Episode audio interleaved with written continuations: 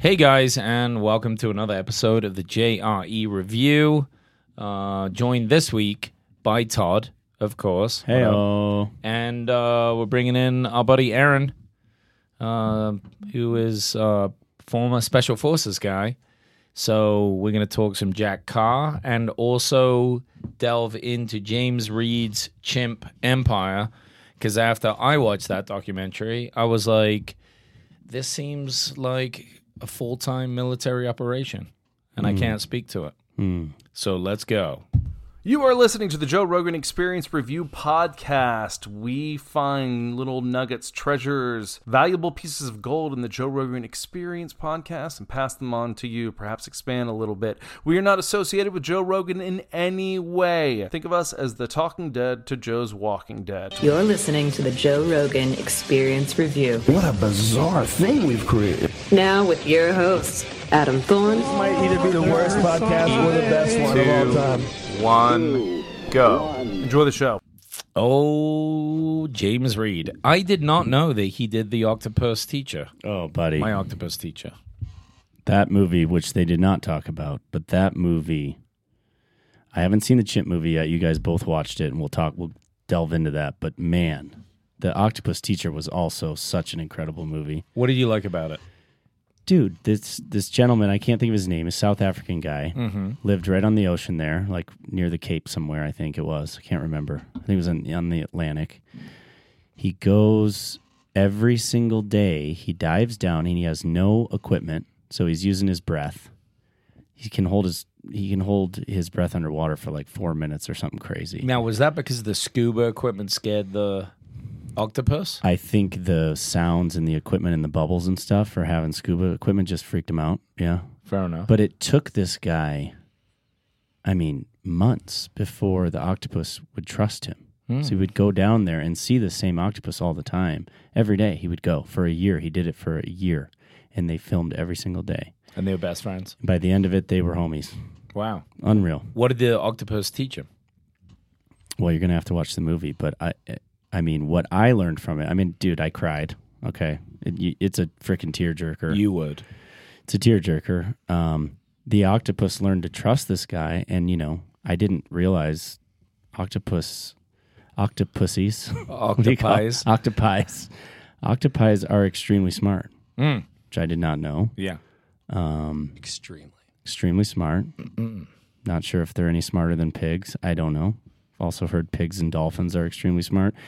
Either way, dude, they have this bond and they're friends. And by the end of the movie, this octopus trusts this human being so much that he's like hugging him. They're like literally underwater, like he's like laying on top of him. Wow. It's unreal. That's cool. But let's get into the chimps. Yeah. So, I mean, you know, he's like an animal documentarian. Yep. Loves it. Went over to the chimp thing. Of course, Rogan has to have him on immediately. It, Rogan talked about it twice, and I knew this guy was coming on as fast as you can imagine. And there he was. Right? I've watched the whole thing. I watched most of it yesterday. Um, it's it's pretty powerful. Like you have no idea.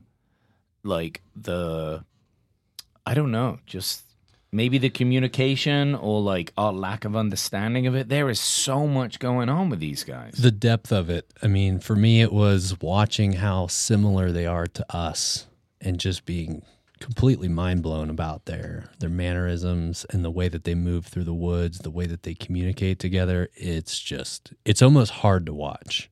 It's difficult to see how close they are to us and know that they're just living in the woods doing these things. What was surprising to you about it in terms of like your military experience? I mean, you were a Green Beret, right? So I imagine when you watch this, and I'm just guessing, but when I was watching it, it didn't seem like a bunch of dudes hanging out, right? No. We live pretty different lives to even our own ancestors, and I was just like, oh, this is this is like warfare. Yeah, it is.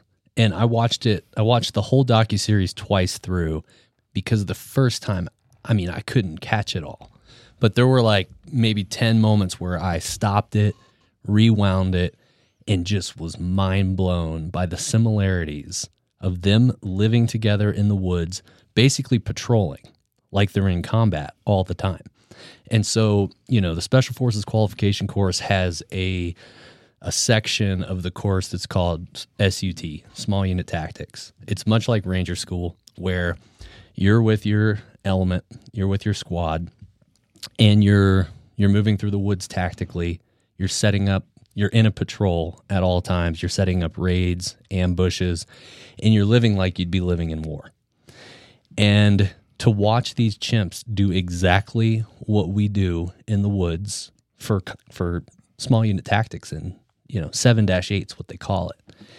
Their tactics are so similar to ours So so it was blowing your mind in the sense of like you, you would see something and you're like I I know what this is. well in my mind monkeys just lived in the woods. Yeah, yeah, they live in the woods from trees eating they bananas. take opportunities to get food.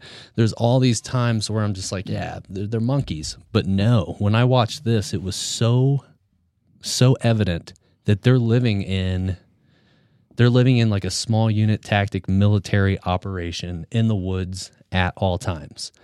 And they use hand and arm signals. They have an alpha that's like the squad leader. They have um, elements that essentially are expertise in, in, in whatever craft they uh, they're fulfilling within this patrol. And it was intense. There's one moment in the docu series where they all get online to set up an ambush after a patrol, and there's another like rival chimp gang really close to them. They surreptitiously move in an element online, and they they get up and they listen and you can tell that they're like concocting some sort of plan. They're they're looking at each other. They're giving little hand and arm signals, gestures, um, facial expressions, and then one of the monkeys gives the signal to go, which is the same symbol to go signal to go that we use in the woods. Or just like waves his arm forward. Waves his arm forward, and when he does that, the rest of the monkeys, the rest of the chimps, get online and they fucking move towards this other rival gang. And there, there's even a moment where the alpha chimp slaps one of the others on the back and they start screeching. And in my mind, they were like, let's fucking go. Let's do this. And it made sense to you. It made total sense. And I was just, right. I mean, yeah, my wife and I, we, you know, we saw it on Netflix. We threw it on. We thought it'd just be another nature based documentary with some monkeys. No, dude, this is like 30 years in the making of like a an immersion process of these monkeys being used to humans and them understanding that they have the ability to come in, get really close and, and integrate with them. I mean, I heard I heard the podcast and James uh, Reed. Reed, he's like, yeah, they didn't even they basically didn't even acknowledge us while we were there. And they were so used to them that they just went about their business. And they did 400 days of documentation in order to create what like 5 or 6 episodes yeah, it, it blew my mind. And, you know, there were moments where I told my wife, like, holy shit, they are so similar to us in so many ways that it's that it's almost it's almost difficult to watch. Do you think that for the second season, which they have to make, instead of so they were working with scientists, there were scientists out there, Yeah. and they're theorizing shit scientifically as they do, and then you've got, well, you know, they're like trying to figure out. They're docu- smart. They're smart. Yeah, people. they're just trying to be like, all right, this is what they do, this is how they do it, but we don't 100% know why. Now you've got the film crew there, and what James was alluding to is, you know, they're seeing things differently than the scientists Yeah. because of the way, the lens that they look through. I thought to myself, and I had a feeling that, you know, you being a military person would have like this different idea of Yeah. like how this is going. I felt like, wouldn't it be great if for the next season they had like military people out there, right? Yeah. That had that experience just to see if through that lens Yeah. they could pick up on because there was just a lot through the conversation where they're like, oh, we don't really know why this is. We think this is this. The scientists are like kind of understanding, especially when it came to the attacking of other monkeys. Well, that's the problem with building data is that you know, once you're seeing this for the first time up close and very intimate, like they were, you're not looking at it through the lens of uh, military warfare. You're basically trying to break down the habits and the you know the interactions that these monkeys are having with each other. Yeah, like an ecologist. Yeah, and and I think uh, James made the point that like monkeys or scientists study monkeys in like zoos or you know one at a time, but not in groups Right. and not in like full on patrol mode and seeing how they operate each day to survive, to find food, and to interact. And the one thing that was most fascinating was how they chose the alpha and how they interacted with each other. And you know, I told my wife, I was like, man, that's like that's exactly like warfare. Like there's probably one guy that has so much responsibility that he doesn't have time to do anything else. And it highlighted that with uh, a couple of the particular alphas that were in the in the groups is that the alphas did not groom other chimps, but other chimps were honored to groom him. And it's like, you know, you can look at that however you want, but like that dude's at the top of the food chain. He's got to make the decisions. He's got to make the moves, and he has to fight to be the alpha consistently all the time. So what? Did, what did they say? You got like maybe six years up there, yeah, and eventually It's someone's gonna beat the shit out of you. and it's brutal. You are constantly, you know, proving yourself to your tribe or to your, you know, to your little group there that you are the alpha. And then, dude, the most fascinating thing about that was when one of one of the alphas was injured. The other chimps took an opportunity to knock him off mm-hmm. and, and and move up the chain. What he he hurt his hand, right? Yeah, he hurt his hand. He had like a yeah, he had like a broken wrist or something, and they were like, "Well, here it is," and they they took that opportunity to to move up and and challenge him, and that's happening all the time, and that's happening all the time in the military too. Not that we not that we like see a dude that's injured and and, and move on to to try to take his position, but dude, it it's it's a process of finding out who has the ability who has the you know who has the balls to to be in that spot. You know, he was the squad leader. He was the team leader, and Yeah. Ultimately, it spoke to me like, you know, whether it seems brutal or not, it's like he's not as capable as he was, no, right? No, and, and- if you feel more capable, then take the lead. well, and the thing I thought about with that is like that's not happening in the corporate space. That's not happening at your nine to five job where you're like, hey man, that manager's kind of weak right now. I'm gonna go fucking take his position, or I'm gonna beat him down and show him that I'm more capable. That'd be mm-hmm. sweet though. That doesn't. do that. Let's I mean, go. kind of. Yeah. I mean, Jesus. at least do some pull up competitions every once in a while. I mean, come on. But what I told my wife is that, you know, those managers and the, that toxic leadership that exists in, you know, in the nine to five and the corporate space, they get to just sit in those positions and manipulate themselves And be lazy. Mm-hmm. manipulate other people, and there's no one there to knock them off their fucking pedestal. Mm. But in the chimp world, they do. Yeah. And so it's like, why don't we have a process that allows for that? I mean, maybe not, you know, beating a dude up, but like, hey, this guy's not capable anymore. Is there any type of assessment that says, you know what, this guy's, you know, ill equipped to lead people? Um, I've seen that nonstop in the 95. That's what that's what keeps me fr- that's what keeps me out of the workforce is that you know when you see a leader that doesn't have the the ability to lead people and doesn't show by example you know there is no real process to say this guy doesn't belong here. And being a green beret and like moving from the teams into the corporate space it's kind of hard to watch.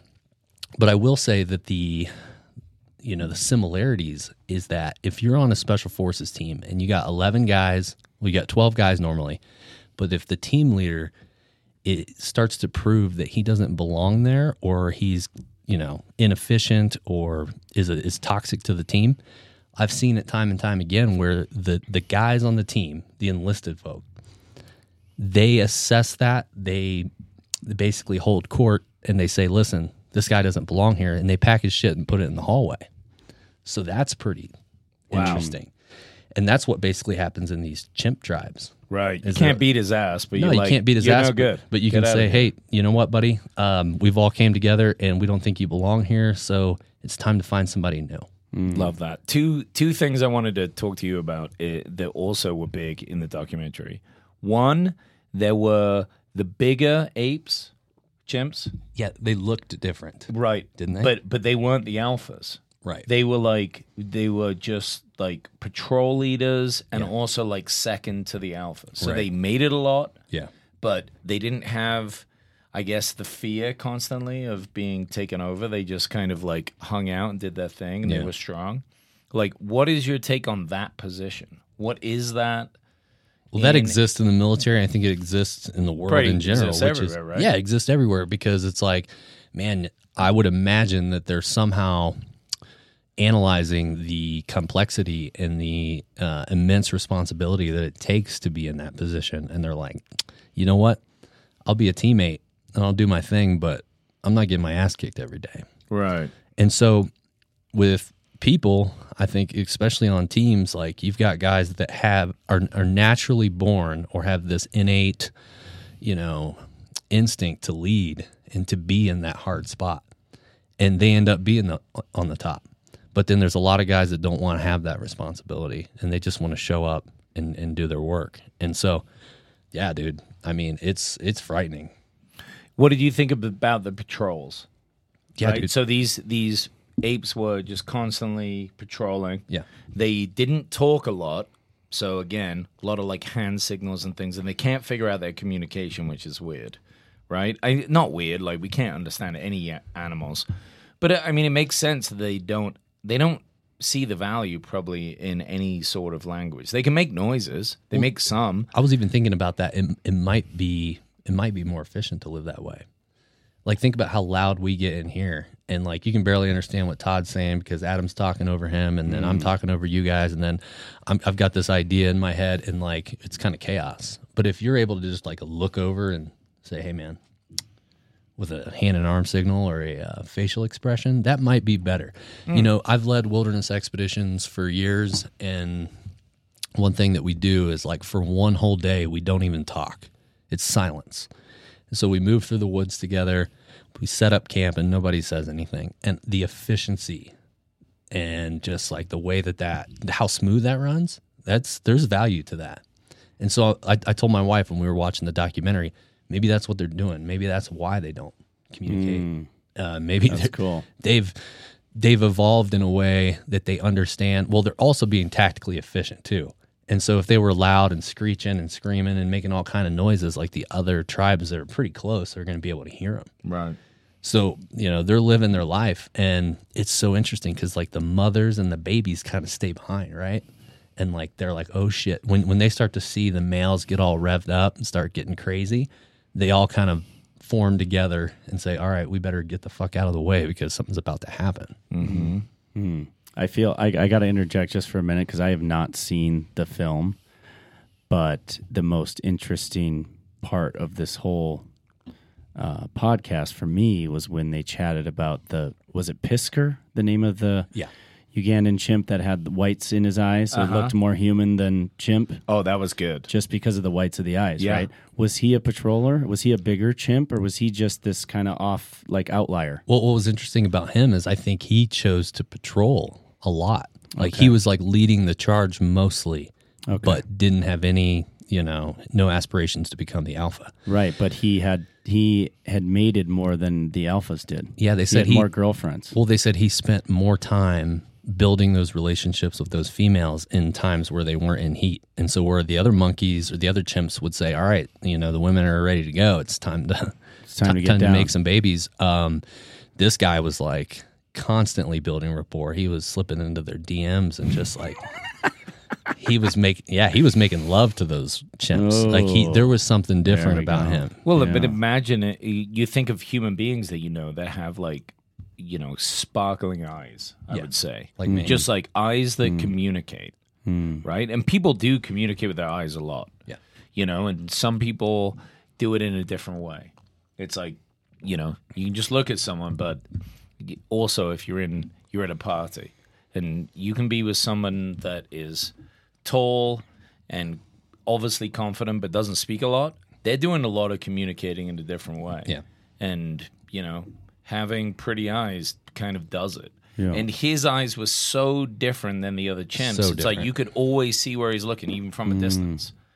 And Well, you know, you dude- would imagine that sends signals. Well, we used to have this guy on our team. We used to call him the Hawk because we'd go out to bars and and he'd just sit in the corner and kind of be quiet. Oh, it works. and he would just watch things unfold and wait for opportunities. And so, like, where you know most of the guys are just like jumping in with the girls or buying them drinks, and this guy would just sit and wait. Yeah. And then he'd be like, "Oh, that girl's by herself. I'm gonna go talk to her." That's what Piska. That's what he was doing. He was uh, he was playing his cards right. He's being mysterious. Yeah, I think that this show ultimately, if they go into two, maybe three seasons, they keep this going because they're so close to us. This didn't seem like a regular nature animal show. To me, it was like telling us a lot about almost who we are, no, exactly. and, and you know, in a way that we're not thinking about. Well, it, the most fascinating fact that they highlighted in the film was that these chimps are 99% of our genetics. Hmm. 99%. But when you look at these things' butts, you're like, dude, I'm glad we evolved into like having these normal butts because it's just this like giant fucking weird Hemorrhoid. skin with all these lumps on it, and then there's just like an external butthole, and it's like, I'm glad we, uh, I'm glad we have the butts that we do, but You don't you don't like the look of the of the chimp butt. Oh no, it's fucking disgusting. Monkey butts are gross. So I, I wrote this down towards the end. They talk about how the real chimp, the real chimpanzee characters. There's real characters throughout the film. Did you guys feel like these? Yeah. Again, coming from somebody who hasn't seen it yet, There's there's like character development through chimps that aren't speaking. You kind of know how they act and react, and you like are Well, I- rooting for them or not rooting for them. So or- they w- they throughout they give the name right, Okay. and they like point to a new one, and eventually you start to remember. you recognize. They Yeah, move you- different. Yeah, yeah, you, can, you you, you can you can kind of like uh, identify them after understanding what their name is and, and what their role is. That's and cool. But it almost as soon as the name comes up, once it's like one or two episodes in, you're like, oh, I'm I know what they're gonna kind of act like. Yeah, Hmm. you, you know what their archetype is. Are are they the warrior? Are they the you know what the magician? Are they the king?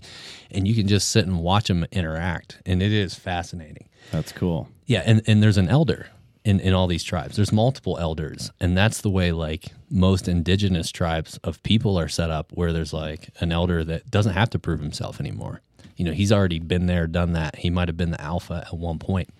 And one really like touching and and pretty emotional um, part of the, the docu series was one of the monkeys got injured during a patrol from the other chimps. He got injured bad. And so instead of him showing his weakness, he left the, the tribe. He moved on and he wanted to go either heal or find a place to die. And, you know, you're sitting there watching this and it's super sad. And you're like, dude, you could see that like the monkey's dying. And the elder would come in and check on him. Hmm. And he was the only one that was allowed to be around him. And that was fascinating to me. And like, so that chimp in particular that got injured, he basically knew he was done. And they show him he builds a nest for himself to die in. Yeah. And then the elder comes in and puts leaves over him and, Wow. and brush and like almost has like a little ceremony for him as he passes on. Crazy. It's just like holy shit. They just held a like a funeral for him. wow. A monkey funeral. That's cool. Yeah. So much more Cool. complex. Can't wait to watch it. Dude, it's so good. So good. All right, let's jump over to Jack Carr and, uh, well, get into more military stuff, honestly. So, uh, Jack Carr writes the, the books that ended up being The Terminal List, which is on Netflix uh, with Chris Pratt. Great show, uh, real intense, um, special forces related stuff.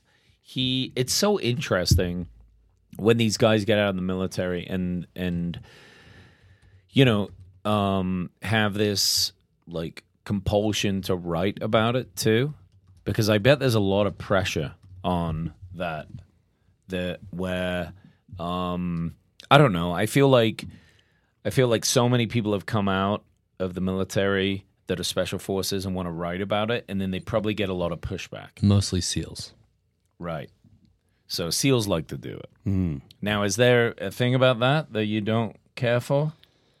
Yeah, There's a stigma for sure. And listen, I have a ton of seal buddies, and we joke around about this all the time. But um, a guy came into my shop one day, and he told me he was a seal, and I asked him when he was going to write his book, just because it's a it's a pretty normal thing. And um, you know, for whatever reason, their culture has kind of set them up for it. You know, they've made a bunch of movies like Zero Dark Thirty. They made a video game about a, a SEAL team, and the SEALs have just been in the spotlight much more than like the special forces or other special operations units. And so yeah, it's it's it's part of their culture and there's guys that are completely against it in the SEAL community. And uh, yeah, as a community, as a special operations community, we kind of give them shit for it because essentially they're, you know, they're taking these missions and writing stories and divulging a lot of information but you know some of it can be good some of it can be inspirational um, you know there's plenty I've, I've read plenty of books from seals that were great um, but some people do have a biased opinion for sure But I get what you're saying, and also it's fun to make fun of people. It is. So it's it's fun to do that. But like as a layman, Todd, Goggins. like eh, bless him. Eh, eh, but as a layman, isn't it fun? Like, isn't it great that we get to hear these stories? Like, so many of these movies were written by Hollywood directors Yeah. in Yeah. the past, and don't get me wrong, they were great. Rambo. I don't think they had a lot of special forces, you know, consultation in that, but it, you know, we enjoyed it, Saving and also. Private Ryan. Save it, Private Ryan. Saving Private Ryan. saving ryan's Let's go for a third time there. Yeah. that was a good one. I I, don't feel think like- that was written by a seal. No, but I feel like they would have had a lot of military because that was very close to. I mean, you know, people would watch that and feel very affected by it. well Lo- lone survivor was the big one that like kind of broke through and a lot of people read and, and, you know it was a very inspiring book. And so that was the story of marcus luttrell and his seal team that went out on patrol. Um, basically were compromised and the mission turned upside down. You know all of them died except for marcus luttrell who ended up in a village in afghanistan. And you know i have buddies that went in and basically saved his ass that were uh, on the ranger teams but Wow. yeah, I mean, it was um, it was a part. It was it was a time in the war where you know no one really knew what was going on for these missions, and so you know they definitely highlighted the reality of what it's like to be in combat in small unit teams in Afghanistan and Iraq. So. But yeah, that was like kind of the big one I think that first came out that people really paid attention to. And then it just kind of became the norm for guys to get out and, and write books.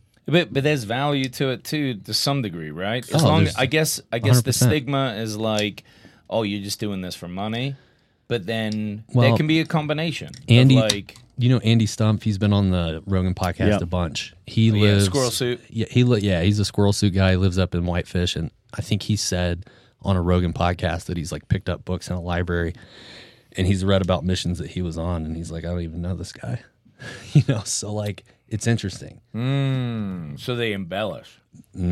Maybe, Well, it's Hollywood, dude. yeah. I You're mean, writing a book, you have to well, embellish there- something. there's a lot of controversy in politics behind the Lone Survivor and in or no, sorry, not Lone Survivor, um, the Chris Kyle book. So like there is a chapter or a scene in the book where Jesse Ventura gets involved and apparently Jesse Ventura is in a bar and like knocks out Chris Kyle. And like Love Jesse Ventura. and Je- Jesse Ventura maintains that that never happened. Hmm. And there's speculation that like the publicist for Chris Kyle and his foundation basically just threw that in the book. And I don't know if that's true or not. I don't really care, but you know, it is the nuance of all Well, this. think about it. You're talking about it right now, so it worked. Good job, publicist. Hmm. Yeah. Yeah. Hello. You got to get, I mean, bad news is good news. Infamous, you know, it makes people infamous when you make something up. It, it reminds me of when Playboy, I, to this day, you probably never get an answer from Cooper Hefner, which is, he's Yeah. the son of Hugh. When they went in and said, we're not going to do, we're not going to show boobs anymore. Yeah. Or full frontal in Playboy.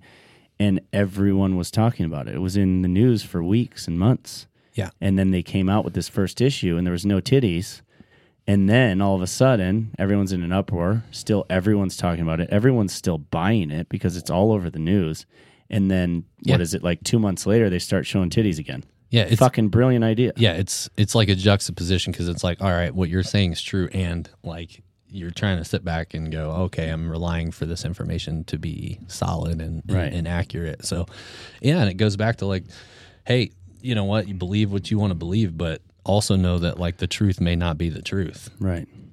I feel like I feel like a story. Look, stand-up comedians make things up, right? Yeah. they do, and it's it's like the one place where a lie is not that important. Has to fit the it's narrative, about how of the good the story is, but the joke is the joke.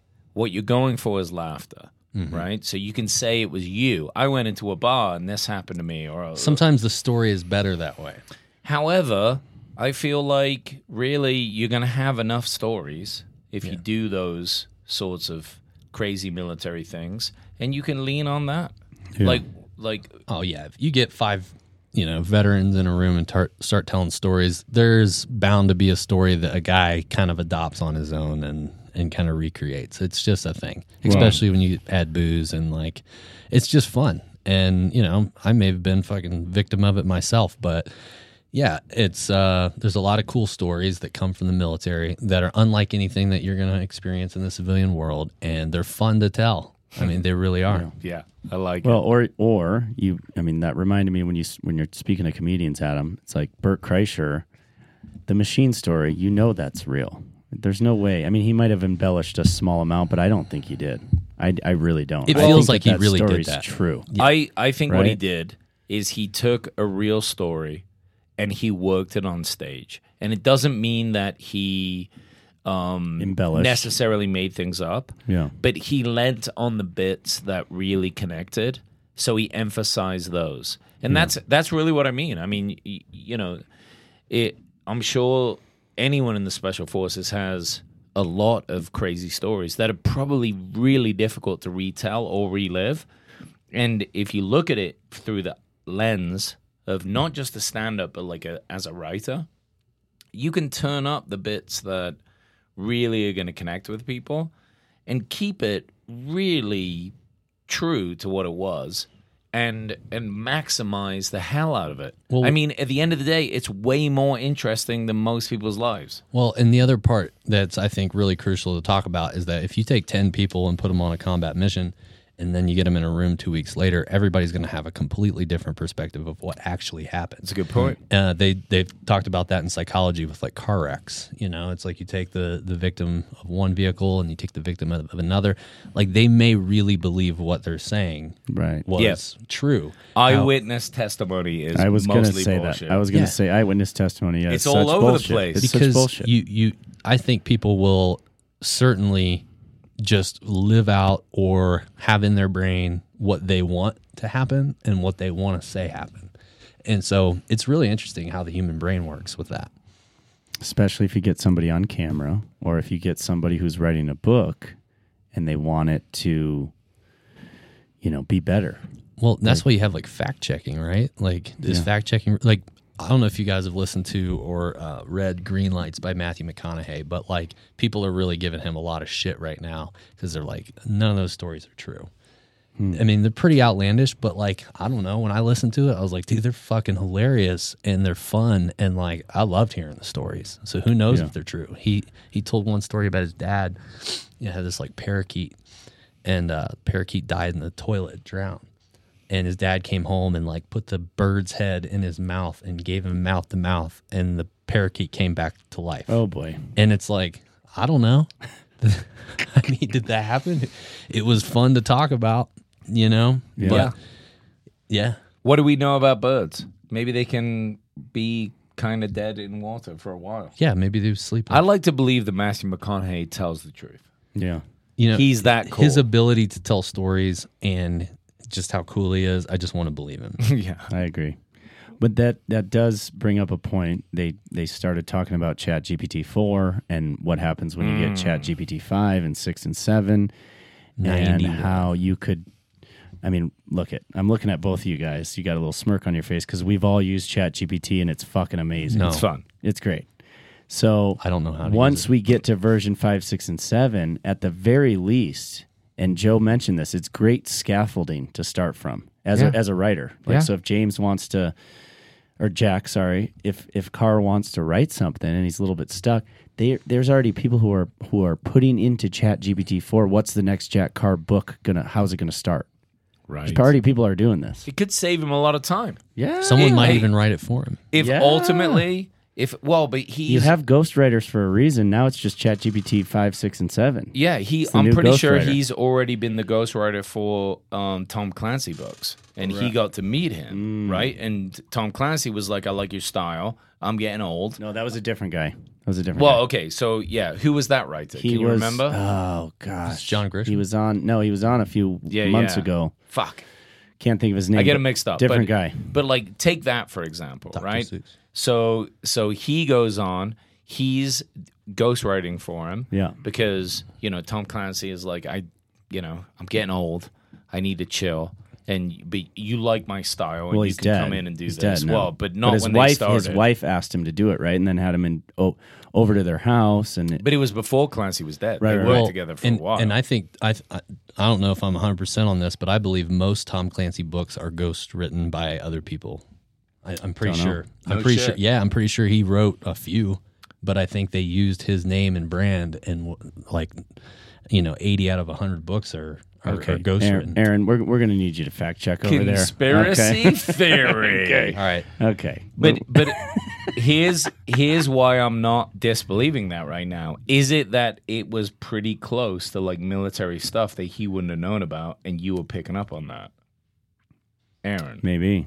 Yeah, I don't know. I'm looking that up right now. All right, we're gonna look that. All up. right. Well, can we can we but, turn over but, to it, but in the same in the same sense of what it is, it's like, well, why not?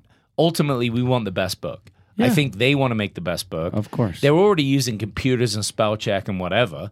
It's like, how? Well, then, at what point is it not you anymore? Well, Clancy could still go in and edit the piss out of it. I mean, look, I art direct. I get I like to have designers get it to about 70%, right? That's great scaffolding to start from. Then I go in and fix it. That's what professionals do. I mean, look at uh in the art world. You look at um oh gosh, uh Andy Warhol, okay? He would have people making all of his art for him by the end of it, they were they were doing all of his screen prints for him. He was just coming up with the idea, and then everyone else was making his art for him. Yeah, That's how professionals do it. that's how you can do it. If you want to make the moolah, but can we can we start on the Miller? Can we just go back to the very beginning, the Miller Lite ad? I got to point this out. Yeah. because I I'm just Where gonna. where are we going with this? Well, I'm going to throw this out there, but I don't give a. I, I really don't care about the Bud Light thing. I think it's silly. I think it's a waste of time to talk about. If Bud Light wants to put a trans person on their can, whatever. Again, this goes back to the Playboy thing. Everyone is talking about Bud Light now. Good for them. It worked. No, Okay. their sales are down like twenty five percent, Okay, bro. so maybe it didn't work. so they had a good idea to like People are come in and be definitely like, talking "Yeah, about we it." we fu- we fucked up." Right? what, Yeah. what did they say? They pointed out they should just have the guy in the Hangover, where he's the next morning he's like, "Honey, we we fucked up bad. like, We're sorry." if that was their next commercial, That's what it- they could come back. That's what Jack One said. hundred percent. That's what Jack said. Yeah, He's like, they need hundred that percent. commercial. They could come but back. now you have Miller Lite doing this ad, which yeah, I didn't agree with at all. And the whole compost thing. If you watch the ad, they're talking about how women were the first ones to make beer. I don't know if that's true. Don't care. That's awesome if they were. They're smarter than men, so I get it. They probably were. But then we took all the fucking, you know, Well, we drank for it all. and we drank it all. Um, but now they're gonna take old ads of Miller Lite and they're gonna they're gonna turn it into compost. And you got all these. We were joking about this earlier. Like you're gonna turn old newspaper ads and ads from magazines into compost. You got all this fucking ink on the paper, and it's like All these toxic. chemicals. Yeah, there's like way. they're gonna turn that into compost to make better fucking hops. They're Give gonna me a burn break. that shit. you can't. That is the biggest greenwashing campaign. It just pissed me off. Uh, well, I feel bad for hot chicks. Are we hating on hot chicks? Well, again, it's it's like the Sports Illustrated. they're thing. people too, Todd. It well, I, I'll, let me go come back to my point. And I don't even know if I have a point here, other than it, it's upsetting to think that yeah, that there's nothing wrong with looking good in a bikini, I, and there's nothing wrong with you know being a, a bigger woman who maybe most people don't think looks as good in a bikini. I don't know. It depends on your preference. Some people like big butts. I'm not a big butt guy. Whatever. To each their own. But don't sit here and make me feel bad for liking hot women in, in a bikini. Is what I'm go is what I'm getting after. Does that make me an asshole? Yes. It does. Okay. No. But like I don't want to see Martha Stewart on fucking Sports Illustrated. Sorry, who wants to see that? Yeah. A bunch of old women are like, "Yeah, powerful. That's so great." Sorry, Cool. I, I don't care. It's Sports Illustrated. It's a technique. It's Sports Illustrated. They're trying things out, and, And- I and I'm don't not- think it's going to work. And I'm not trying to be Jordan Peterson because I know you got a bunch of shit for this. I think it's beautiful to show a heavier set woman in a bikini. Fine. I'm not going to buy that magazine, but fine. If that empowers women, that's great. And I like I just look at it this way. Don't make other people feel better. Like, what about all the women that were in those ads who had a great time, who looked hot in bikinis, and were getting paid a shit ton of money by Miller Lite to be in their ads and were fucking stoked? Yeah. we're gonna sit here and say fuck those women because that's it, when I'm r- seeing this ad, I'm thinking to myself, there's some 70 year old who was in that Miller Lite ad who looked damn good in a bikini in the 80s and is like, fuck these bitches. Yeah. I looked good in the 80s. Like, give me a break. Yeah. I was getting paid well. I was drinking Miller Lite. Well, my big thing is You know, okay. like, that was I us. just don't get it. That was us. That was our culture. Sure, it may be time to move on. It- Okay. okay, But don't- But don't- don't, fill it full of this shaming woke and thing. this this woke bullshit. And you know, they've just gone overboard. You're right. It's a shaming thing. That's It's a I mean. shaming. It's a shaming campaign. So now these women who looked g- uh, good in bikinis in the 80s and were having fun and getting paid are now supposed to feel bad? Well, here's what I say: is if if that's not what's supposed to happen, then then don't get in those ads right now. Don't, yeah. don't get in a bikini and take your picture and and, and, uh, and attach it to a beer. Right. I just, I, I guess I just don't understand. Maybe I'm just old, you know, I'm in my 40s now, but, you know, I met my wife on a photo shoot for an ad. Okay. She looked great in a bikini, still does. Okay. I, and friends of ours looked at that and, and were like, sh- I felt like she was getting shamed for it. If Seriously. she, if she, She was. She was getting shamed for it by other women being like, "Oh my god, I can't believe she did jealous. that." We went out. She got paid to do an ad. She was a model. She was getting paid to do this ad that I was directing for the magazine. And we met and you know got married. Fucking three years later, or whatever. But we met on that photo shoot, and she was just having fun with. There was three other girls in the ad. They were all having fun. They were getting paid well. It's not like we're not paying these people. Well, so this just, this ties you know, into a conversation. This is a thing that's very close to my heart because Mm. I've been in these advertising deals before where we're taking photos yeah, for magazines and it sells. They were getting paid. They were having fun. They wanted to do it. Yeah. So my wife and I were having this conversation the other night. So I've been on this like fitness journey where I look good with my shirt off now, and there's a, a long baby. there was a long time where I didn't, and I'm I'm fucking proud of that. Yeah, And you so should be. I've had people come up to me, bars, restaurants, public, and say, "Damn, you've been doing a lot of work. You've been you've been like on this wellness journey." And you know, my wife said, "Yeah, it's just not kosher anymore to um, compliment people on their on their physique." I don't get and it. I said, "What?" I said, don't "It's so it. validating for someone to come up to me and say, "Hey, man, you've been working out. Like you look good." And the narrative now, apparently, is that saying that infers that you looked bad before, and it's uh, right. It's, It's not ne- fair to the people that that still maybe be overweight. it's not or- fair to the people who haven't put all the work in to look good with their shirt off or in a bikini, and I just don't understand it. I don't get it either. It's like don't trust a skinny cook. Okay. Yeah, it, there's some there's something there. It's like if you you know don't trust a doctor who eats shitty food and is overweight. Yeah, it doesn't and make is telling sense. you how to do things. I, I think they actually brought this up in the conversation um, about psychiatrists. You know, a lot of people being coaches, and you're a coach. Yeah. so you get it. But you live by you know a set of rules and standards for yourself. You go to the gym every day. I want to be coached by somebody like that. I don't want to be coached by someone who's always nervous and always anxious. I know a lot of people out there who pretend to be coaches who have about zero self-esteem. I don't want to be those No. I don't want to be those people's mentors. No, and it's like as I start my organization, which is action oriented, right? So if I have a, a company called Action Oriented and I have a picture of me and I'm a fat ass on my website, do you think Yeah. people are going to come do my retreats? Do you think people are going to trust me to take them into the woods for multi day experiences? No. Be- and, and, and I've worked really hard. And Adam and I have talked about this before. It's what everyone wants. And that's why it sells. Sex Yeah. sells, You know, bikinis sell, people with their shirts off sell because when people look at them, that's what they want for themselves. And for people that put the work in, like celebrate that. Yeah, you should celebrate. And I'm not saying it's right or wrong. You don't have to objectify women or objectify men to celebrate it and say, "Oh Right. wow, dude, that person is really disciplined." Yeah.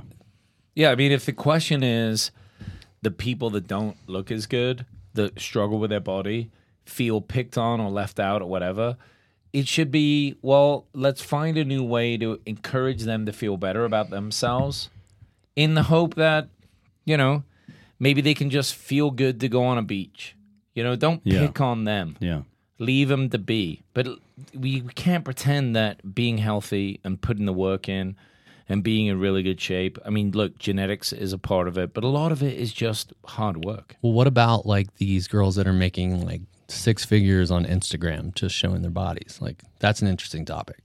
Like, All right. I don't think we should get into that one, but well, it's yes, a thing. It's an interesting topic. it's an interesting topic. They make a lot of money. They make a lot of money. But beauty is always sold. look- this is just a new way to sell it. Beauty is in the high, in the eye of the beholder. Okay. Bullshit. Dude, it is. hot. It is. Dude, they can scientifically prove like it's symmetry, it's like dimensions Hey. of space between eyes and lips I- and all the rest of it. it. I get and it. then with men, it's just being rich. what I'm what I'm I guess I, my the final thing I'll say here is by by by by doing a Miller Lite ad where you're taking old ads of women in bikinis who you know again got paid well had fun doing it probably whatever they were models issues, it was great it was the 80s they were into it and you're you're tearing these up that's you're literally doing the same thing that you are saying that you're getting made fun of for in the first place well, we're also erasing history too. It's it's the same thing as It's the getting same rid of all these thing. You're doing the statues of all same these thing. Confederate. You're erasing history and you're canceling culture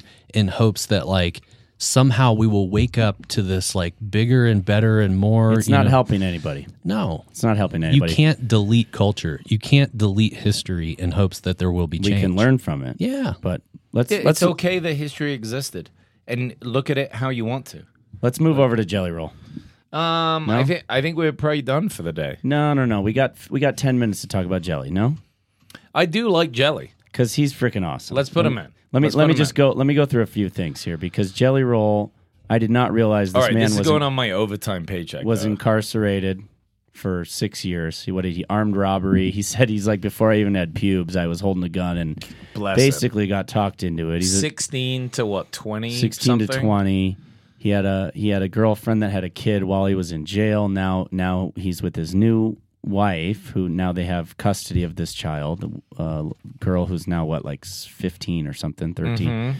anyway i- i- inspiring story i i really enjoyed him you know getting really emotional both him and joe cried on the podcast Yeah, well, he cried out his mother. just just for that alone it was it was worth Yeah. the emotional you know turmoil that you could see was happening through you know what he experienced. His mother was clearly depressed or had bipolar or something while he was growing up Right. sat in her room all day.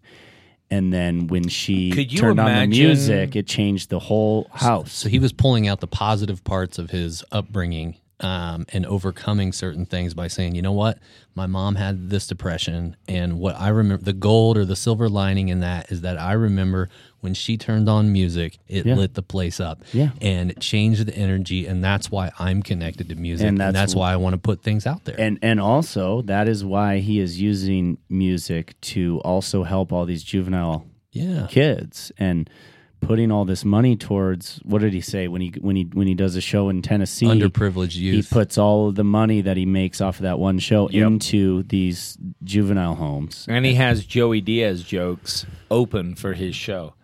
He Yeah, has oh, right, right, right, comedians right, right, right. like that are very close to Rogan. yeah. You know, he had Doug Stanhope for a long time yeah. do a joke, and Doug didn't even know about it. He just took a joke that he liked, and that opened his show. Yeah. and it was just like some wild shit that Doug did. Now he has Joey Diaz, who is like, are you familiar with Oh, yeah. Joey? Yeah, Shining example of what these kids should be. Uh, he's a national treasure, a national treasure. So the fact that he has that joke on there, I mean, obviously Jelly has been connected to this like comedy world in his own way, But you know, hearing when when he was crying about his mom and like how she wouldn't get out of bed, and it was just the, all this pain, but there were these these tiny moments. I, like as a kid, connecting with your parents, even if you have lunatic ones, it's like that you you just want to be loved by them, Yeah. right? You want to be their best friend, Yeah. like in a way, Yeah. And and to have those tiny moments that that speak to you, and then of course he went down that road. It's like this is the only thing that connected with me. The and, music. and it's reality too. So beautiful. Yeah.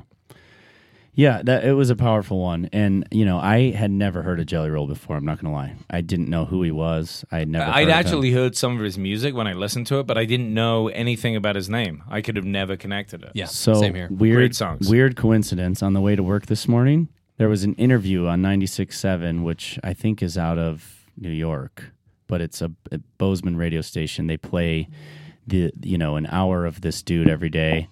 It's like somebody in the morning, Tom in the morning. Anyway, Jelly Ro- Jelly Roll was on the show this morning. No they shit. pla- they played his newest song as I'm driving to work. I'm literally like still yeah. listening to Yeah. the podcast, and my kid was in the back seat, so I didn't have the the. I wasn't listening to the podcast. I was just listening to the radio, and Jelly Roll was on, Dude. and so that was a weird coincidence. But I gotta say, wasn't a huge fan of the country song that that came out. Maybe it'll grow on me. I don't know. He seems like more of a hip hop artist. You're not much of a bumpkin anyway. I know. I like, dude. I love Waylon Jennings. I fucking love David, David Allan Coe. It's a different style of I love Merle Haggard. I love Johnny Cash. Dude, he has I love though. old country. The outlaw country. I yeah. love outlaw country, and and clearly Jelly Roll was is super inspired by outlaw country. So I'm sure I'm gonna like the Well- album. But the one song, you know, they always pick the one song that's kind of cheesy and poppy Yeah. you know, and it was talking about him praying and how he's not a prayer, he doesn't pray much. It was just a little too churchy country Well, for me. What often happens is that an artist puts together, you know, like he said, he wrote like a hundred songs, and for whatever reason, the Oh, producer in says, one year too. Yeah, the producer says this is the one that we Right. have to highlight, and you don't really get to know much about their music or who they are. Um, and I find myself doing this if I know someone or if I have a connection to someone, and then I hear their music, it makes me appreciate it more. Yeah. So I went, I did a a wilderness expedition with Jason Mraz. I knew who he was. I'd listened to his music. It was very poppy. You know, it wasn't my style Yeah. and like he in his head wrote a song about the expedition and like he weaved in everyone's lives into the song. And then we sat on the last day listened to him play the guitar and sing the song and like little bits and pieces about every single guy's story. And i was like in tears. Like dude that's really there's a lot of depth to that Yeah. and then i started listening to more of his music that was outside of the norm and And i'm like liked it. yeah, I, I, I knew his character. I knew who he was. He he lit me up by his you know his complexity and, Yeah. and his depth. So I think there's something to that. And it's like I've heard people come on the Rogan podcast that I didn't know, and now that I hear them, I'm like, oh, I know a little bit about their lives. There's Yeah. a connection there. No, absolutely. And and again, I'm gonna I'm gonna go onto Spotify and I'm gonna listen to Jelly Roll because great guy. I mean, just super, just powerful, huge heart, Authentic. authentic dude. I mean, clearly doesn't give a fuck about what people think of him or No, he's got tattoos on his face. Yeah, I mean, you gotta love people with tats on their face. I mean, That's- just- that's going it's all just in. Great. Yeah. It's just great. Yeah. You just, you know. Um, and I will say there was one. There was one yeah, thing. that's to, that's twenty thousand dollars on red. no, that's one, what that is. One last thing to mention, which I was interesting, if we're talking about other country artists, he was saying how Zach Bryan uh, had seven hundred million streams while he Oh was my still in the military. Yeah. He was just like still, Yeah. you know, in the Marines, and he's getting 700 million streams, and Yeah. and, and he was the second. Uh, I think Taylor Swift was the one, the, the person in front Oh, of God. him, and then it was Zach Bryan. I mean, come on, and the guy was still in the military. Yeah. it's like Getting That paid. is the beauty of, and they talk about it quite a bit about, you know, how he got on board with Spotify and all of his, you know, his publisher and publicist or whatever was saying, oh, we got to get some more CDs into Walmart or wherever. Or, all these places, he's like, "Fuck that! Not if CDs are going away. We got to figure out what's next." And I think it's great that these artists are getting away from these record labels that Yeah. are just trying to control their You don't need lives. them anymore. Dude, this is what happened to Tupac. You know, they they get locked into these these. I love how you're bringing it back to Tupac right it- now. Like, it- like you know Tupac what happened with Tupac. Tupac had one of the worst record deals ever. They controlled his life. I thought he was on death row. He only was making money when he was. Or no, um, death row shot him. Sorry. Yeah. Yeah, the they opposite. hated him. Yeah, sorry, was his- sorry. yeah, Yeah, wasn't was good. enemy. Wasn't good.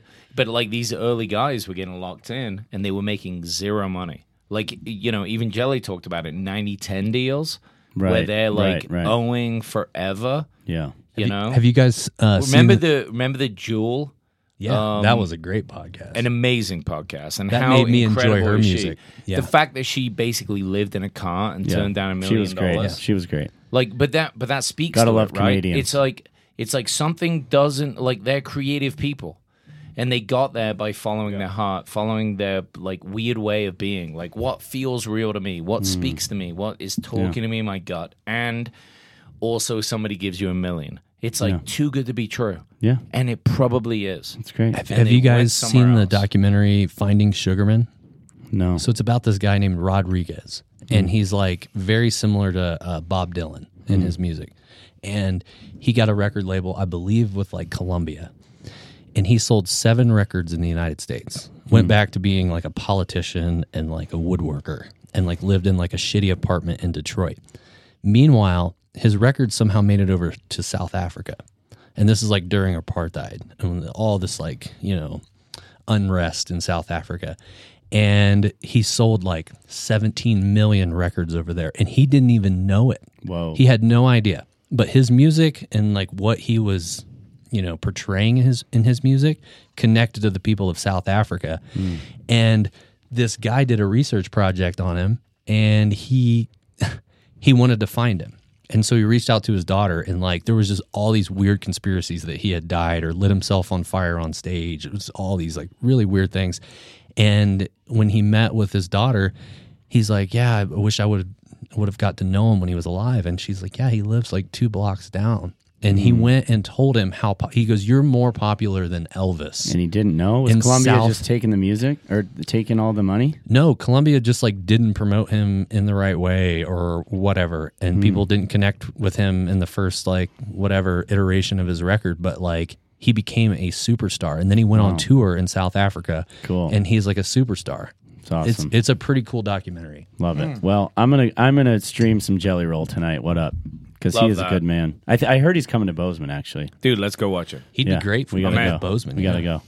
go. All right. Well, on that note, thanks a lot, fuckers.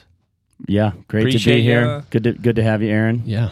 And audience, we appreciate you too. Peace out. We will talk to you next week. Love ya. Lots of love.